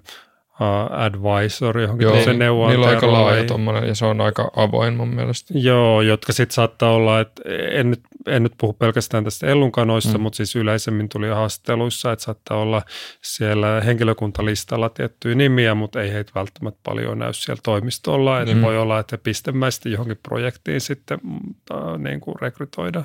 Mm, mm. tarjouksia voi laittaa nimen. Niin, Mi- niin. Joo, jep. Mitkä on mahdollisia uhkakuvia tässä, jos tämä trendi jatkuu? Et, eikö se ole niin, että Japanissa on ollut aika isoakin ongelmia siinä, että on tullut valtavia yrityksiä ja sitten on ollut PR-toimistoja, jotka on tehnyt tavallaan niiden kaikki mahdolliset niin piilotellut suuria rikoksia ja verosuunnittelua ja valtavia ää, korruptioskandaaleja ja muita. Mä en, mä en muista niitä toimistojen nimiä, ää, niin mä en, en, en sano niitä, mutta onko toi sellainen, niin kuin, että me saatetaan olla menossa tonne, tonne päin? Tota aika iso, ison kysymyksen heitit. Tota, onhan näitä, jos puhutaan vaikka McKinseystä tai johdon konsultoinnin tai isoin, isoin niin kuin, uh, toimisto, niin he on ollut monien skandaalien niin kuin, uh, niin kuin, ryöpytyksissä tässä ja sitten New York Times julkaissut isoja juttuja, että miten he on vaikka Saudi-Arabiassa ja mm. muualla tehnyt mm-hmm. kyseenalaisia, kyseenalaisia toimeksiantoja, että toi riski on aina olemassa ja toi pitää just muistaa tuossa, mitä vaikka Niina sanoi, että hallitusneuvottelujen yhteydessä, että ei voida luottaa vain yksilöiden omaan mm. moraaliseen harkintaan mm. siinä, mutta että, että se selvästi, mikä nyt on muuttunut Suomessa, että on tullut tämmöisiä niin kuin – tapoja, joilla kuka tahansa yritys, jolla on rahaa, tuli esimerkiksi vaikka Maltalle rekisteröitynyt uh, uh, uhkapeliyritykset tässä myös epäsuorasti haastatteluissa esiin ja, ja muuta, että voi ostaa näitä näitä palveluita. Ja tosiaan, että mitä tulee näihin yksityisen sektorin sopimuksiin, mitä yritykset tilaa, niin, niin ne tapahtuu julkisuudesta piilossa. Mm. Ja edes nämä niin kuin julkisen, julkisen puolen sopimukset, niin ne on, meilläkin oli paljon työtä saada niitä, että jouduttiin muistuttelemaan, että mitä julkisuuslaissa lukee ja jouduttiin muistuttelemaan ennakkotapauksista, mitä oikeusistuimissa. Ei kaikissa osa saatiin helposti, mutta tämmöisiäkin, tämmöisiäkin tapauksia mm. oli. Että tämmöinen tietynlainen niin kuin, no tämmöinen verkostollisen vallan keskittymiä meille on tullut ja kyllähän siihen riskejä, riskejä liittyy. Kyllä. Ja tässä mielessä on mielenkiintoista just tuossa meidän niin kuin vastuullisuutta käsittelevässä luvussa, niin ilmenee, että että se haastateltavien antama kuva on täysin päinvastainen, että viestitoimistot edistää avoimuutta ja läpinäkyvyyttä mm-hmm. ja, ja nykyään yritykset on niin valokeilassa, että yritykset edes voi tehdä mitään epäeettistä, koska siitä heti raportoidaan ja kaikki on niin kuin selvillä ja näin edespäin. Toki sitten jos sitä vähän tutkii, että miten nämä jutut toimii käytännössä, niin tuotantoketjut on aika monimutkaisia ja se ei ole mitenkään itsestäänselvyys, että se yritys itsekään tietää, että mitä kaikkea siellä tuotantoketjussa mm. tapahtuu, saati mm. sitten niin kuin toimittajat tai rivikansalaiset että tämä niin kuin kuva tosi läpinäkyvästä yhteiskunnasta ei kyllä, ei kyllä vastaa tavallaan sitä todellisuutta, että, mutta sekin voi olla osa sitä promootiota, että kun viestintätoimistojen duuni on tarjota muun muassa kriisiviestintää ja vastuullisuuskonsultointia, mm-hmm. niin jos ne pystyy asiakkailleen sanoa, että nykyään te olette kaikki niin kuin kuitenkin suurennuslasin alla, niin Niinpä. te tarvitsette varmasti tätä meidän vastuullisuuskonsultointia, että te tiedätte miten toimia ja sitten kun enemmän tai myöhemmin jotain selviää, niin te tarvitsette varmaan meidän kriisiviestintää mm, myös mm. ja sitten käytetään, käydään niin kuin se äh, askel askeleelta läpi, että miten pyydetään anteeksi ja sitten keksitään joku tapa, miten parantaa tilannetta tai tehdään joku propono juttu siihen mm. päälle ja näin edespäin. Um, mutta tota, niin kauan kuin on niin kuin tällaista tendenssiä vallan keskittymiseen ja siitä, että on, on niin, kuin niin just isoja yrityksiä, joiden tuotantoketjuissa voi tapahtua mitä tahansa ja sitä toimintaa kuitenkin ohjaa, se pitää tehdä voittoa, niin kyllähän niin kuin jonkin sortin väärinkäytöksiä ennemmin tai myöhemmin tulee, varsinkin meidän niin kuin globaalissa taloudessa, missä just vaikka työntekijöiden oikeudet ei ole kaikki ihan samalla tolalla silleen kuin, niin kuin mm. Suomessa. Mm. Niin ja ehkä jos miettii, että – ku, kuvailit, kuvailit tota, että olet voinut sanoa, että yritykset on niin vastuussa aina ja valokeilassa, niin se voi olla helppoa, jos se on jotenkin mitattavaa, mutta sitten jos se on, että on yhdistänyt, laittanut sinut puhumaan tälle henkilölle ja tietää, mm-hmm. mikä se on, vaikka voinut puhua sen henkilön kanssa jo etukäteen, tietää, että miten se asia tuodaan tälle, niin sitten se, se on täysin piilossa se kaikki vaikutusvalta. Kyllä. Kyllä, ja, ja yksi viestintätoimiston työntekijä puhuu tästä tosi avoimesti, että hei, että jos mä tietäisin, että sä pidät tästä ja tästä asiasta, niin mä voin niin kuin mainita, että tämä on hyvä tapa lähestyä sitä tyyppiä ja, ja näin mm. edespäin. Ja on toi mun mielestä aika kuumottavaa, että jos mä nyt olisinkin vaikka kansanedustaja ja sitten joku, joku mulle tuntematon ihminen tulisi puhumaan mulle vaikka videopeleistä, koska mä tykkään mm. videopeleistä, niin sehän voisi olla silleen, että hei, et ehkä mä menkin tämän tyypin kanssa lounalle Niinpä. ja sitten siinä keskustellessa tulee esille jotain asioita, millä ne tuo niin kuin sitä omaa agendaansa, mutta mä oon sille eri tavalla altis ja avoin, koska ne on onnistunut tulee siellä tietyllä mm. kärjellä. Ja toi on niin kuin tosi salakavalaa mun mielestä vallankäyttöä. Kyllä.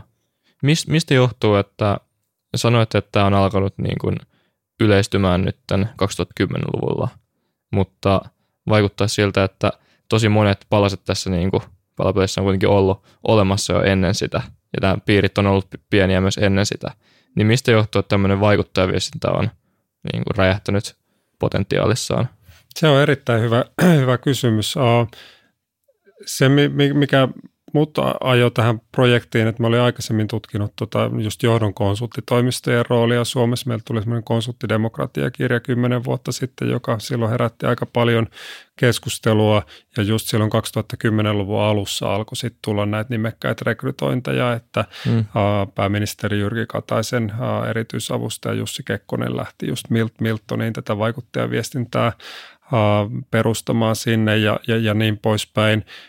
Monia tekijöitä varmaan. No yksi on tämä niin avustaja, avustajien määrän mm. kasvu, mikä on sinänsä ollut ihan perusteltua, että politiikka on aika paljon nopeatempoisempaa kuin mitä se oli, joka mm. tuo just tämän neljän vuoden syklin tai, tai tota, no meillä on nyt hallitukset istunut neljä vuotta perinteisesti viime aikoina, että sitten kun hallitus vaihtuu, niin tulee sitten työmarkkinoille tätä, tätä porukkaa, että et se on yksi.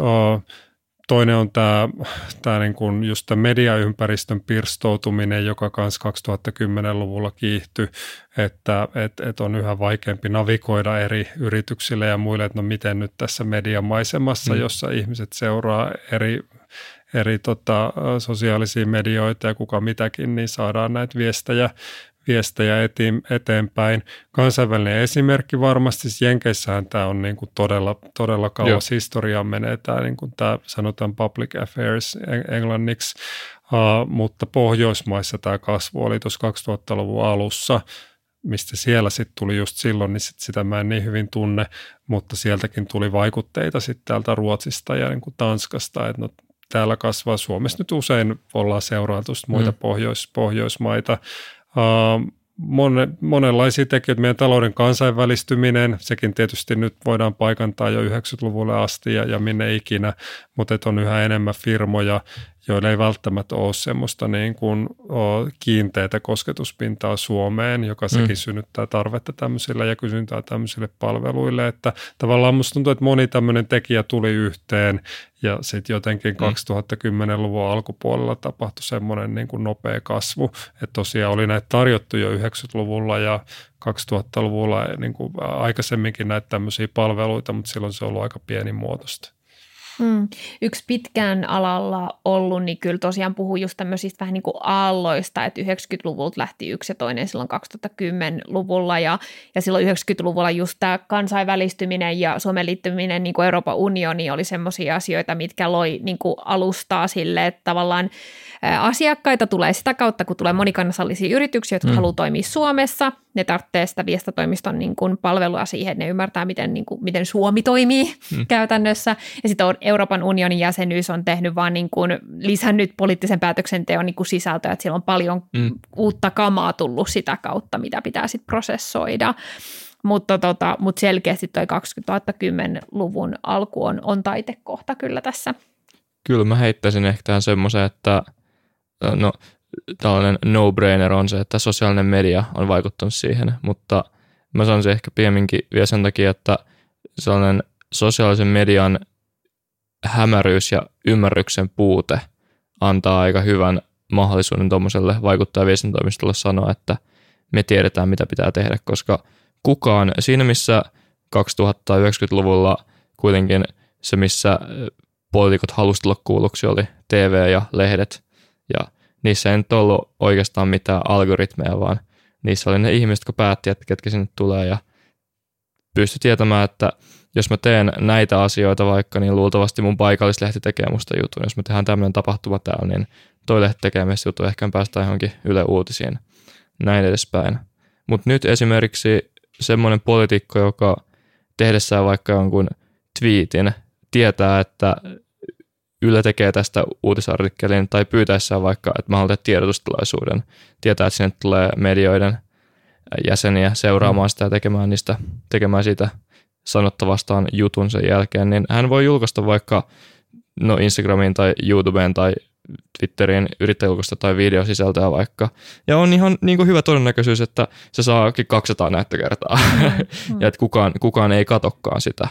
Että tota ei, tota kenttää, koska siellä nyt on se no, joku algoritmi, mikä on aika outo juttu puhua algoritmissa siitä on montaa mieltä voi olla, että kuinka hyödyllistä se on ajatella, että on vaan olemassa joku algoritmi, joka sitten ei kädet ilmaa ja meidän pitää vaan yrittää keksiä, että mitä se haluaa. Mutta niin on kuitenkin tuommoinen, että ei ymmärretä, että miksi asiat saa välttämättä huomiota ja ainakaan niin hyvin kuin jotkut 14-vuotiaat pikkulapset, jotka tekee Fortnite-edittää ja TikTokia, ymmärtää, saattaa ymmärtää joitain noita viestinnän keinoja paremmin tällä hetkellä kuin isot viestintätoimistot, mutta mä veikkaan, että tuommoinen hämäryys siinä ja kokemus siitä, että ollaan täysin uuden äärellä ja ei oikeasti tiedetä, että mitä, mikä täällä alustalla toimii, niin sekä antaa semmoisen hyvän vivun viestintätoimistolle sanoa, että me muutet tiedetään, että myöskin ehkä lisää sitä viestintätoimistojen tarvetta, jos nekään ei tiedä, koska mm-hmm. ne asiat ei välttämättä toimi. Ja sitten tarvitaan, pitää kokeilla uudelleen. Kyllä, joo, toi on ehdottomasti merkittävä tekijä ollut tuossa.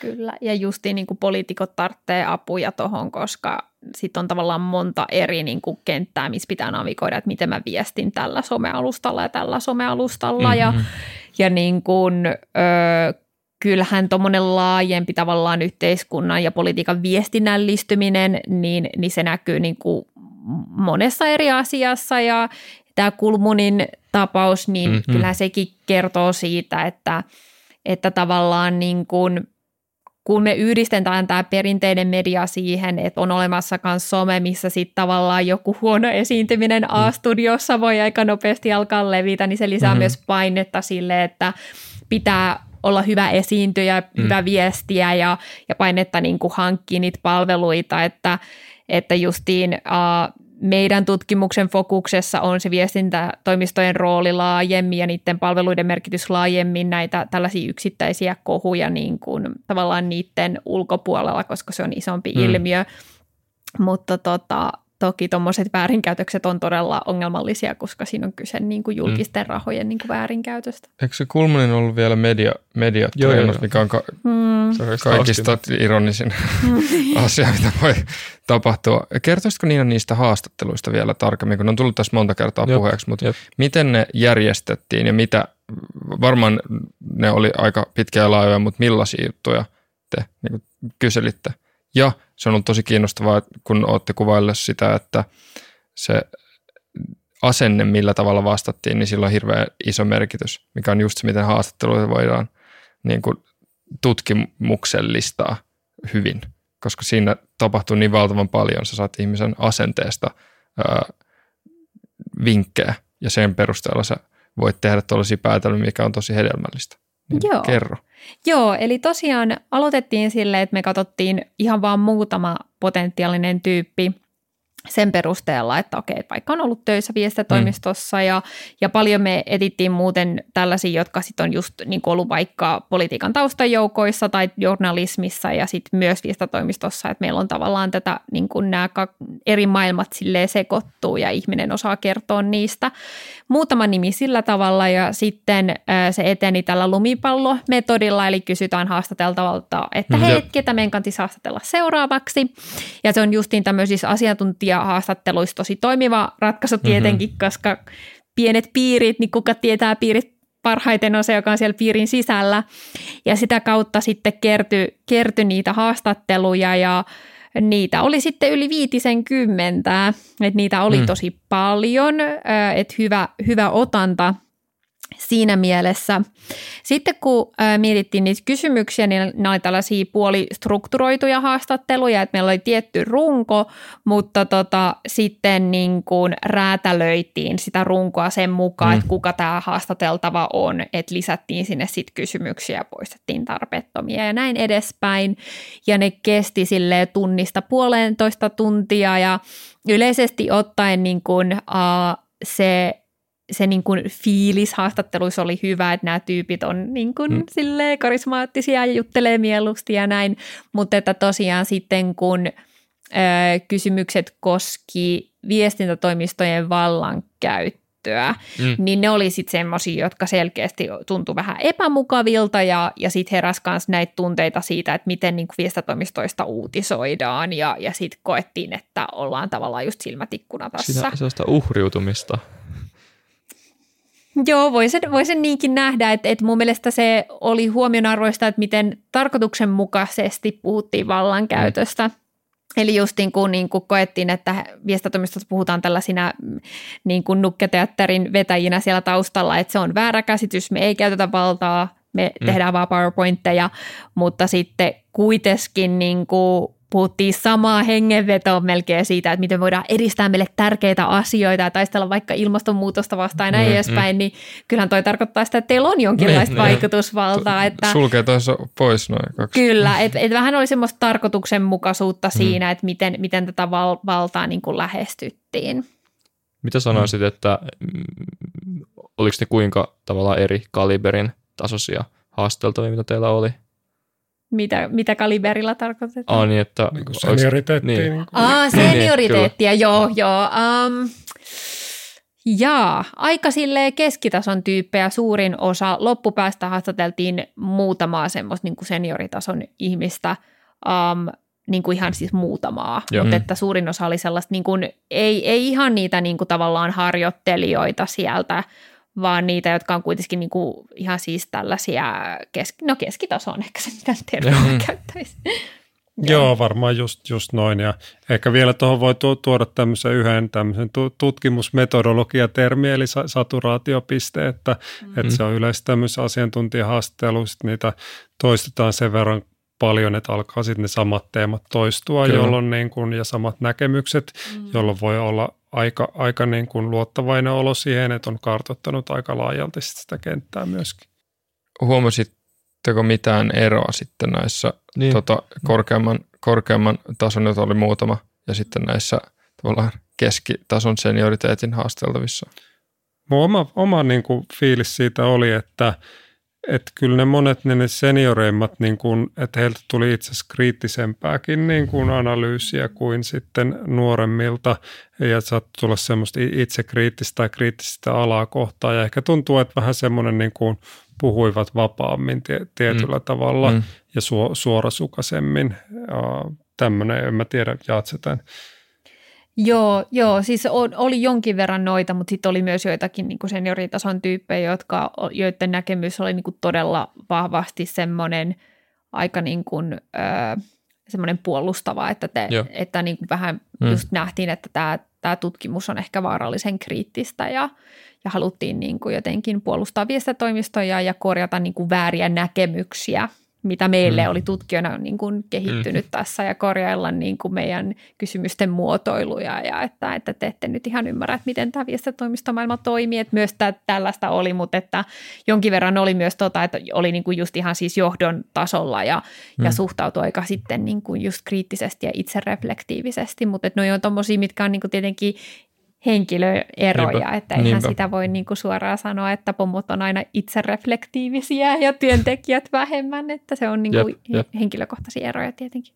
Hmm. Miten, miten sanoisitte, että kuinka isot on erot tämmöisten näiden isoimpien viestintätoimistojen välillä, vai onko se oikeastaan sama poppo, joka kiertää niissä? Onhan niitä tavallaan, että tietysti on Milton, joka on se valtavan suuri ja heillä on, he on yritysostoilla laajentunut, että on mm, erilaiset joo. tapahtumatuottajat, ties mitä ostanut sinne, että se on vähän niin kuin oma lukunsa, mutta sitten näistä keskitason, niin kyllähän niissä on eroja, että just nämä Ruth Pedersen ja Blik, jotka on niin kuin profiloitunut näissä, näissä niin kuin loppausasioissa, niin heiltä löytyy sitten vaikka niin kuin jotain tiettyjen ministeriöalojen tuntemusta ja, ja mm-hmm. tämän, tämän tyyppistä, että sitten ne niin kuin, anteeksi, tota, yleisviestintätoimistot, jotka keskikoon yleisviestintätoimistot, jotka myy myös vaikuttajan viestintää, niin siellä on sitten ehkä aika kirjavaa mm. se työntekijäporukka, näin me jotenkin luonnehtisin.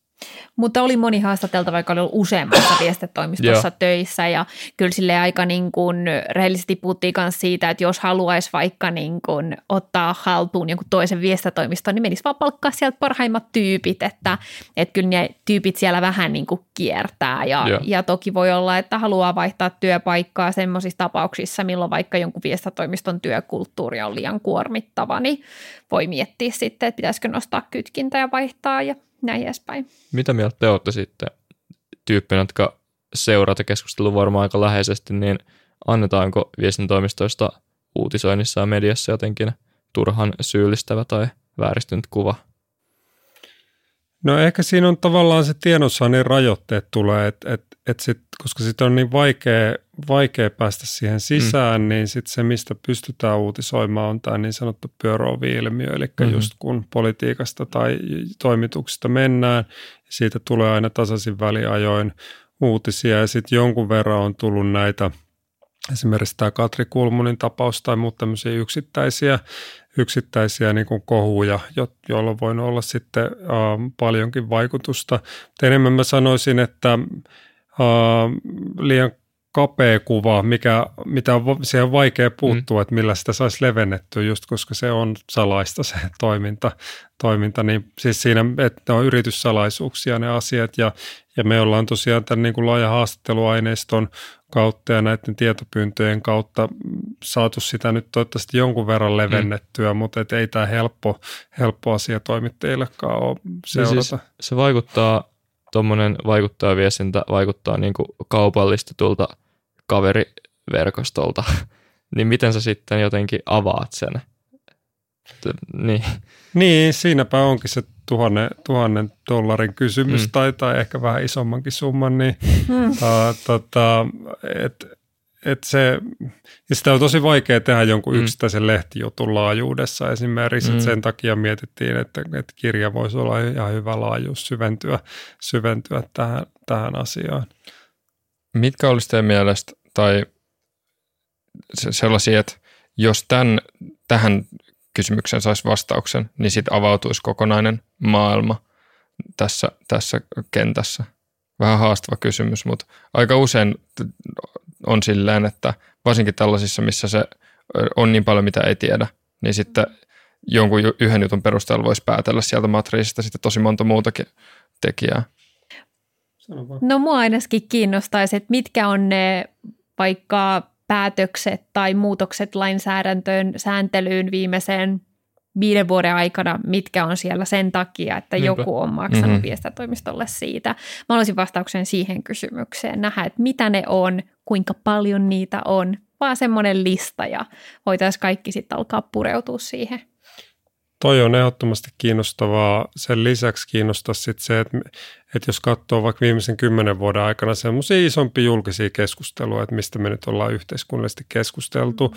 että miten monessa niissä on ollut sitten jonkun viestintätoimiston kädenjälki mm. taustalla, että mm. on saatu nostettua se julkisen keskustelun aiheeksi, joka sitten usein äh, niin kun päätyy myös sitten poli- niin kun valtakunnan poliittisten mm. keskustelujen aiheeksi myös. Niin, että voiko olla, että – joko Sanna Marinin aamupalojen tai jonkun Wilhelm Junnila kohon taustalla voikin olla joku tuommoinen kohdennetumpi yritys. Mä en, mä en niin kuin Sanna Marinin aamupaloista tota, tunnen, tunnen myös Jarno Liski, joka sitä tota, teki, niin mm. mä luulen, että se, se liittyy vaan niin kuin Jarno Liskin työmetodiin, että hän tekee mm. hirveästi tietopyyntöjä ja uutisoi sit, mit, mit, mitä sieltä, sieltä löy, mm. löytyy. Uh, mä en niinkään niin kuin välttämättä ajattele, että tuommoiset tuommoista, mitä media on jotenkin kaivannut esiin, mm. että siellä nyt välttämättä olisi viestintätoimistojen kädenjälki taustalla, koska kyllä mä uskon suomalaisten journalistien ammattietiikkaan, sit, vaikka kyllä nämä viestintätoimistot yrittää journalisteihinkin niin, vaikuttaa. Niin, jos, toki. Se, jos journalistit mm. päätyy niin kuin rekryn kohteeksi, mm. niin onhan siinä ainakin mun tavallaan se ide, idealistinen journalisti olisi viestintätoimiston tietynlainen vihollinen. Mm. Toisaalta se, että journalistit – usein semmoinen ehkä niin kuin karikatyyripersona on sellainen, että kaikki vallassa olevat ihmiset niin kuin vihaa sitä, mutta ne, ne tota, ja se on hävyttömästi myöskin, voi vaikka sanoa, että en mä tätä laita mihinkään, mutta sitten silti piilottaa sinne sen artikkeliin. Hmm. Niin eihän tuommoisia viestitoimistot toivo. Niin minkälaiset journalistit sitten päätyy, päätyy viestitoimistoon töihin? Ehkä voisi ennen kuin vastaa tuohon, niin vielä, vielä se, että tavallaan se, miten se median vaikuttaminen ehkä sitten voi toimia, on se, että mm. saadaan jotain lehdistötiedotteita ulos, joka ei ole sitä niin kuin tutkivaa journalismia, vaan mm. sitten enemmän sitä, niin kuin, että, että siihen uutisvirtaan saadaan sitten sitä, uh, sitä niin kuin sisältöä. No minkälaista päätyy to- töihin viestitoimisto, ei, ei mulla ole siihen mitään yhtä mm-hmm. ihmistyyppiä. Että ihmisillä on monenlaisia tilanteita, jotkut haluaa vaihtelu haluaa ja Meillä oli myös finanssikriisin jälkeen 2010-luvun alulla, alussa isoja irtisanomisia ja näytti, mm. että medioiden tämä ansaintalogiikka oli isoissa ongelmissa ja, ja niin poispäin, että, että moni saattoi lähteä siitäkin ja osa on sitten palannutkin toimittajiksi ja niin poispäin. Mm. Et yksi on just toi media-alan, niin kuin mitä on tapahtunut media-alalla, että työpaikat on vähentynyt ja ylipäätänsä kokemus siitä kiireestä ja paineesta pitää tuottaa sisältöä ja näin, ja myös niin kuin prekaarit työsuhteet, mitä sillä, mitä sillä alalla on tosi paljon, niin viestintätoimisto tarjoaa sitten, voi tarjota parempaa palkkaa, parempia työolosuhteita ja jopa sellaista niin kuin jotkut haastateltavat koki, että rauhallisempaa meininkiä, että enemmän aikaa kuitenkin perehtyy mm. johonkin mm. kuin mitä on ollut toimittajana. Mm. Ja toi on sitten tuommoinen, mikä sitten kertoo tavallaan siitä jour- journalismin tilanteesta, um, että tässä on paljon semmoisia osatekijöitä, jotka ruokkii viestintätoimistojen kasvua, mm. mitkä myös vaatisivat toimenpiteitä myös muilla aloilla, että tavallaan sitä, että olisi enemmän resursseja niin kuin kunnon kriittiselle journalismille, koska kyllähän sekin, että tiedotteet joskus menee sellaisenaan läpi, on aika hälyttävä merkki siitä, että siellä on, siellä on varmasti niin kuin vähän vähän niin kuin liikaa sitä kiirettä, jos, jos tulee tolleen hutiloitua. Mm. Ja sitten sekin on kiinnostavaa, että, että miten vaikea se on sitten yksilön tämmöisen niin kuin uran suunnittelun näkökulmasta miettiä tuommoisia, että, että siinäkin tulisi moneen suuntaan, että jotkut koki, että journalismi oli kiireistä ja sitten oli löytänyt jostain viestitoimistosta niin kuin helpomman paikan, mutta sitten on tosi paljon, sitten on ollut myös mediassa, imakessa ja muualle, että miten paletaan loppuun niin kuin hmm. uh, viestitoimistoalalle tehdään ihan älyttömän pitkiä päiviä ja tosi kuormittavaa ja muuta, hmm. että ne tavallaan ne kokemukset voi myös yksilötasolla olla tosi toisistaan poikkeavia poikkeavia sekä viestintätoimistoissa että myös mediassa että myös politiikassa, että on yhä vaikeampi sanoa silleen, että teen näin, niin päädyt, tie, päädyt tietynlaiseen työhön. Mm.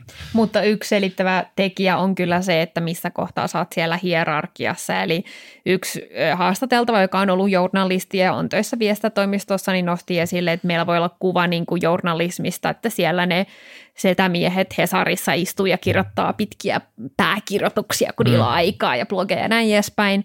Um, kun sitten tosiasia on se, että siellä on niin kuin myös se toisen kerroksen väkeä, jotka painaa hirveällä tahdilla ja näin edespäin, niin sama pätee viestintätoimistoihin, että voi olla, että tyyppi on siellä semmoisella sopimuksella, että se tekee vaikka muutaman tunnin viikossa, varsinkin jos on iso nimi, niin hänen ei tarvitse tehdä sitä silleen niin hektisesti, mutta sitten jos mennään siitä hierarkiasta vähän alemmas, niin sitten siellä on niitä, jotka tekee silleen tosi pitkää työpäivää ja joita voi vaikka kuumottaa, niin kuin, että saako ne jäädä saikulle, kun on niin kuin jalka murtunut mm, ja tämmöisiä mm. juttuja.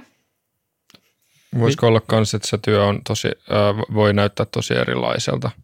Et journalismissa, kun sulla on se selkeä output, joka on joku artikkeli tai muu niin kun, äh, tulos, niin versus sitten se, että sun päivät koostuu vaikka tapaamisista, jotka sitten on enemmän tai vähemmän stressaavia, niin, niin se voi varmaan vaikuttaa. Varmasti. Miten te sanoisitte, että nyt te olette kirjoittanut aiheesta kirjan Monan kanssa, niin mitä sanoisitte, että ollaanko me viime aikoina, tai onko suomalainen yhteiskunta, suomalainen keskustelu jotenkin niin kuin paremmin alkanut ottamaan viestintätoimistoja tai vaikuttaa viestintää huomioon meidän päivittäisessä elämässä ja niiden vaikutusta, vaikutusta ja valtaa huomioon, ja mikä olisi semmoinen, mitkä olisi semmoisia asioita, joita jokaisen niin kuin tavallisen kansalaisen pitäisi tästä asiasta ymmärtää? Tuossa on monta kysymystä, että yksi on mun mielestä mm. niin kuin medialukutaito mm. ja se, että, että tavallaan on on, meillä on sellaista niin kuin aineistoa, tulee tällaista viestiä mediassa, missä on aika vaikea sanoa, että onko tämä niin kuin journalismia vai onko tämä mainos vai onko tämä jotain mm. siltä väliltä. Ja esimerkiksi Milton on tuottanut tämän kaltaista matskua, missä se liikkuu vähän tässä välimaastossa. Ja, ja toki niin kuin, ö, meillä on kasvava niin kuin some ja ne kaikki eri kanavat ja, ja me niin kuin monet siellä pyöritään ja katsotaan niitä sisältöjä, mm. mutta se, että siitä on tullut osa meidän jokapäiväistä elämää, ei tarkoita sitä, että meistä on tullut aika hyviä lukemaan sitä sisältöä ja tutkimaan sitä kriittisesti ja voi olla, että jopa päinvastoin, koska sitä viestiä tulee aika nopeasti ja keskittymiskyky ja tämmöiset asiat, että oikeasti paneutuu siihen yhteen viestiä, vaikka jos tulee, mä oon vielä niin vanha sukupolve, että mä käytän Facebookia joskus, niin tota, sieltä pompahtaa joku otsikko jostain, jostain uutisjutusta, niin mm. klikkaatko sinä sitä ja luetko sä sen itse uutisjutun niin, ja niin. katsoksa vielä ne lähteet sieltä, että mi, miten, mihin niin kuin lähteisiin se viittaa ja näin edespäin, mm. niin mä oon vähän epäileväinen, että kuinka tavallista toi on vai onko se menossa enemmän siihen suuntaan, että niin kuin sieltä tulee sitä viestiä täältä täältä ja sitten se vaikuttaa meidän ajatteluun tavalla, mitä me ei välttämättä niin kuin havainnoida. Eli mitä mä peräänkuuluttaisin on semmoista niin kuin parempaa median lukutaitoa, um, mitä siitä niin kuin voisi ihan siis niin kuin peruskoulussakin mm. opettaa. Mutta toi on yksi asia, on toi median lukutaito, sitten tavallaan on niin kuin poliittinen vaikuttaminen, vaikuttaminen päättäjiin, niin, niin tuohon ne, ne ratkaisut on aika isomman mittakaavan kysymyksiä mun mielestä.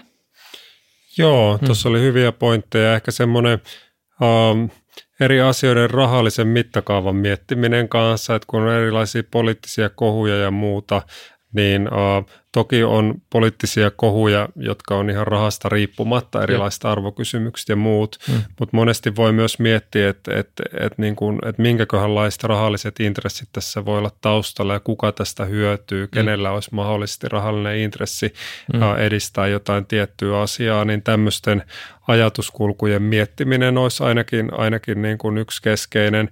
Toinen on sitten semmoinen, että uh, jos on joku iso keskustelun aihe ja muuta, niin okei, kenen näkemyksiä tässä ajetaan hmm. ja uh, tuleeko tähän niin kuin mitään selkeitä vastapuolia e, niin kuin mediassa esiin tai onko sitä ylipäätään olemassa.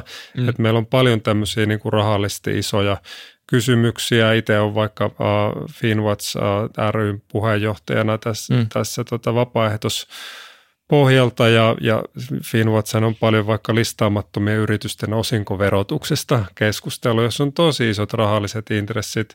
Ja sen verran nostan järjestön häntä, että ennen kuin Finwatch alkoi niiden niin kuin puhumaan kriittisesti tästä, niin ei sitä kovin moni puhunut Suomessa. Mm. Tai puhu, puhu valtiovarainministeri, jotkut työryhmät ja OECD ja muu, mutta semmoisella tavalla, joka niin kuin tulisi kansalaisille niin kuin jotenkin lähelle, niin ei se, sellaista ollut. Että, että tavallaan, no monesti toi just tuo rahan, rahan ja rahallisten intressien miettiminen voi mm. moneen kysymykseen olla ihan hyödyllinen.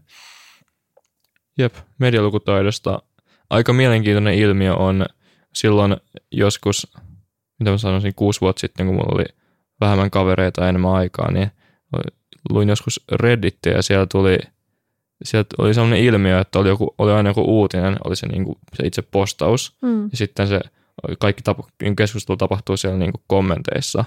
Ja se alkoi olla niin kuin uutinen, sen luotiin semmoisia – algoritmi, varmaan jotain aikaisempia tekoälybotteja, joiden ainoa tehtävä oli ottaa se uutinen ja supistaa se sinne kommentteihin, koska kukaan ei koskaan lukenut sitä itse uutista.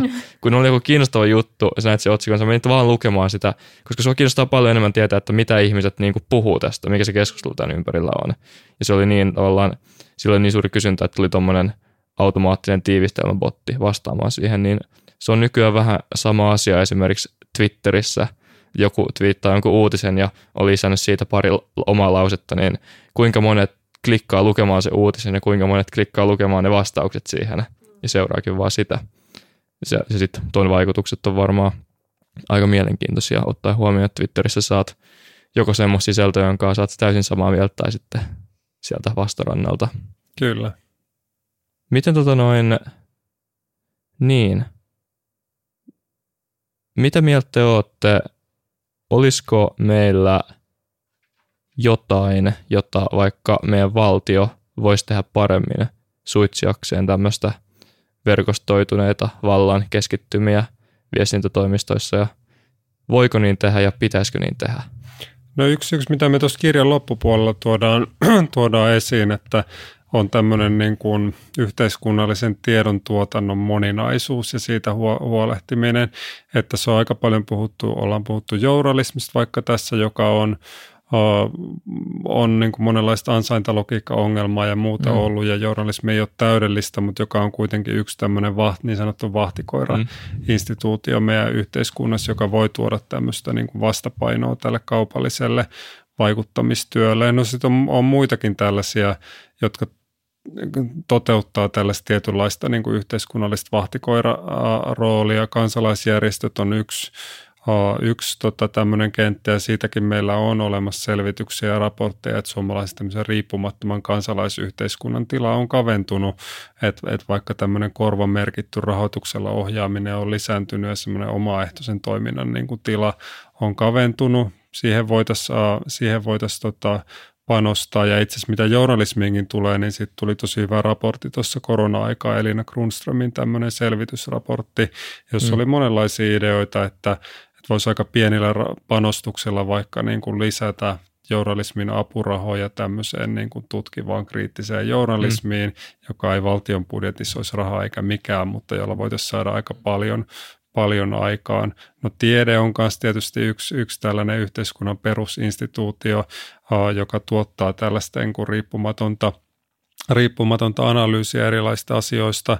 No tieteessäkin meillä on niin kuin resurssit vähentyneet ja sitten tämmöinen korvamerkitseminen lisääntyneet on yhä enemmän tämmöistä hankerahoitteista toimintaa, joka sitten kuitenkin rajaa sitä tieteen vapautta myös. Et, et tämän, tämän tyyppisillä niin kuin instituutioilla, ja niitä on toki muitakin, on oikeusasiamiehiä, valtion talouden tarkastusvirastoja ja, ja kaikenlaisia tällaisia instansseja, joista harvemmin puhutaan julkisuudessa. No, valtiontalouden tarkastusvirasto oli ehkä poikkeus, koska se, se oli tässä kohun, kohun silmässä, silmässä äskettäin, mutta et, et tämän tyyppisten niin kuin instituutioiden vahvistaminen, joka usein puhutaan sitten rahasta, mutta ei puhuta mistään valtavista summista, mitä tulee valtion budjettiin mutta myös niin kuin nämä vaikutusmahdollisuudet ja osallisuus yhteiskunnassa on mun kysymyksiä tässä, että me tiedetään jo niin kuin huipputulosiin keskittyvästä tutkimuksesta, että nämä nämä niin kuin mahdollisuudet vaikuttaa poliittiseen päätöksentekoon, niin ne kasautuu, että kun sä meet ylös siellä hierarkiassa, että on niin kuin korkeakoulutettu, on yhteys eliittiin, on varallisuutta, on vaikka iso yritys Suomessa ja näin edespäin, sä oot todennäköisemmin niin kuin, et pelkästään verkostoitunut, mutta myös mahdollisuuksia ostaa näitä palveluja sit vaikka viestintätoimistoilta. Mm. Sitten kun me mennään alemmas siellä hierarkiassa tai katsotaan niin kuin niitä ihmisiä meidän yhteiskunnassa, jotka ei koe olevansa osallisia samalla tavalla yhteiskuntaan, niin nämä on tyyppejä, joilla niin kuin periaatteessa on mahdollisuus myös, niin kuin, no mahdollisuus myös siis lähinnä niin kuin mahdollisuus äänestää, käydä mm. osoittamassa mieltä tai aloittaa kansalaisaloite, mutta nämä on myös niitä tyyppejä, jotka tekee sitä tosi vähän – niin mun mielestä olisi hyvä kiinnittää huomiota siihen, että, että miksi näin on, että miksi tavallaan ne ihmiset, joilla voisi olla aika paljonkin sanottavaa siitä, että miten yhteiskunta toimii, miksi ne on just niitä, jotka siihen niin kuin osallistuu kaikista vähiten ja miten mm. sitä pystyisi niin kuin edistämään, koska siis faktisesti meillä on nyt tosi eriarvoistava vaikutus tässä, kun nämä kumuloituu ajan myötä nämä erilaiset resurssit ja verkostot sinne niin kuin hierarkian huipulle. Jep, että saattaa olla Dentsu, se japanilainen PR-yritys, mistä puhuin aikaisemmin. Mutta mut semmoinen tilanne, jossa ää, voi vaikka uhkailla sillä, että se verkoston, verkosto on niin suuri, niin. että voidaan varmistaa, että henkilö X ei vaikka saa enää saman niin kuin statuksen työtä. Että tältä alalta löytää enää mitään töitä, mm. jos sä sanot, jos sä tuot tämän asian julki. Niin tollainen on ihan aito riski, varsinkin jos ne piirit on, kun meillä on niin pieni tämä maa, mm, niin mm. Ne, ne piirit voi muodostua niin pieniksi. Mm. Mutta sitten toisaalta, kun on niin pieni, niin se, se mahdollisuus, että äh, on yksittäisiä ihmisiä, jotka voi tuoda tosi paljon esille, niin on, on myöskin isompi. Niin se, se kyllä tuo tietyllä tavalla toivoa. Ja onneksi me ei olla vielä, vielä tuollaisessa tilanteessa. Mm, sä peräänkuulutat jotain tällaista Suomen sisäpiirin paljastuksia. niin, kun. niin. Joo. se on mukavempaa. Kyllä, kyllä. Joo, siis ihan niin kuin, siellä voi olla paljon kaikkea, mitä me ei tiedetä, mitä me ei nähdä ja, mm. ja on paljon semmoista, mihin ei valitettavasti pääse edes tutkimuksella mm. käsiksi, mikä on tosi valitettavaa, että vaikka pitäisi olla niin kuin julkista tietoa, niin ei vaan saa. Meillä on itse asiassa ollut äh, ajatus oh no. tota, äh, sellaisesta, että jos, jos tällainen olisi, niin vitsi se vastaisi, vastaisi moneen, moneen tota, juttuun, joka olisi tämä. Meillä olisi meidän, meidän nämä eri, puhuttaisiin tällaisesta tota, pyramidista, niin päättäjät koottu tämmöiseen niin kuin, vaikka nettisivulla verkostoon, mutta sitten heidän, äh, niin kuin, että me voidaan tietää, että he vaikka käyvät kahvilla näiden henkilöiden kanssa, niin semmoiset oletettavat yhteyshenkilöt. Ja siitä voisi muodostaa verkon, koska sitten jos tämä sama henkilö on käynyt tällaisella matalan tason, mm-hmm. vaikka just kahvilla tai illallisella tai jossain muissa ollut samoissa tapahtumissa edes, niillä mm-hmm. voisi antaa jonkun painotuksen sitten näille yhteyksille. Niin jos on joku henkilö, joka ma- matalan tason yhteydet on ihan kaikkialle, niin sitten voit olettaa, että sillä henkilöllä on tällaista hiljasta valtaa hirveän paljon. Niin jos joku, niin, muod- jos joku niin. tekisi tommosen, niin tai se sit, olisi niin. hauskaa mennä sinne surffailemaan. Tai sitten jos ei haluaisi välttämättä, niin kuin, jos tuon saman voi tehdä myös niin, että se ei ole ehkä ihan noin spekulatiivinen, mm. jos vaan katsoisi vaikka kaikki meidän tämmöisten, mä en tiedä, julkisesti omistettujen, varmaan, mä en tiedä, näkee yksi, yksi yksityisesti omistettu niin kuin listaamattomien yritysten hallitukset on varmaan myös jotenkin saatavilla. Ja sitten etenkin nämä kaikki valtioyhtiöiden hallituksen jäsenet. Se olisi helppo tehdä Niistä vaan tekisi tuon kartan, koska tosi monethan on niin kuin useammassa kuin yhdessä hallituksessa. Mm. Meidän kollega Hanna Kuusela Tampereen yliopistosta on itse asiassa tehnyt tuon tyyppistä tutkimusta no niin. just noista hallitusjäsenyyksistä ja niistä verkostoista. Ja, ja, siis, ja nythän meillä on valmistelussa lopparirekisteri, mm. johon tulee sitten näitä, näitä virallisia on? yhteydenottoja pitää rekisteröidä, mutta ei siellä Joo. kahvilla käymiset. Niin, ja niin. sitten siinäkin tietysti tasapainotellaan si- no, sen niin kuin julkisen hyödyn näkökulmasta ja sitten toisaalta sen, niin kuin, että miten raskasta sen ylläpito on. Mm-hmm. Ja tietysti tuossa tulee myös niin kuin yksityisyyden suojakysymykset kyllä. ja jossain vaiheessa kyllä, kyllä. myös sitten, että, että, että näiden välillähän siinä on tasapainottelu. Jep. Jep. Me puhuttiin Tomi Voutilaisen kanssa tota, virka, virkamiesten näistä tota, valtioomisteisten hallitusten tota, ja siihen, siihen liittyvistä niin kuin, no, korruption tavallaan mahdollisuuksista riskeistä, niin tämä on tietyllä tavalla hyvä jatko ja ehkä meidän pitää sun kollegan kanssa mennä puhumaan vähintäänkin kaivaa, kaivaa ne tutkimukset esiin. No, musta tuntuu, että meidän molempien silmät sytty, kun me Jep, jep. Joo, siis hän on nyt Oslossa va, va, tota, tutkimusvaihdossa, mutta mm. Anna Kusala kirjoitti just Anu Kantolan kautta huipputuloset kirjan Suomen Aa, rikkaimmasta joo. prosentista, ja hän on jatkanut tämän niin kuin huipputulosten tutkimusta senkin jälkeen, ja suosittelen kyllä. No niin, mun pitää ottaa sähköpostia. Haluatteko vielä ihan lopuksi kertoa nyt tästä, että mistä tämä teidän kirjanne saa ja miksi se pitäisi hankkia? Uh, päästään mar- markkinoimaan mekin. Tota, uh, varmaan niin kuin, rahallisesti niin kuin, kustantaja ja, ja mekin niin kuin, hyödytään varmasti eniten, jos tilaa suoraan kustantajan sivuilta, eli mm. vastapaino on kustantaja ja sieltä voi postitse tilata ja meillähän Suomessa kirjakaupat on vähentynyt aika paljon, että se on vähentänyt tätä kirjojen saantia kanssa.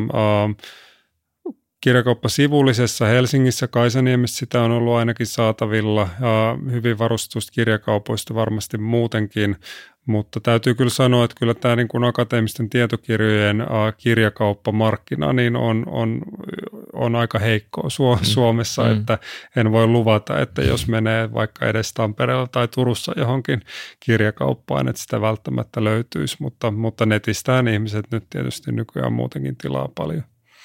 Ja tämä kirja kannattaa ostaa just sen takia, että niistä lööpeistä ja uutis, uutisartikkeleista saa tosi semmoisen niin kuin, niin kuin hetkellisen kuvan ja pikkuvälähdyksen mm. siitä, mm.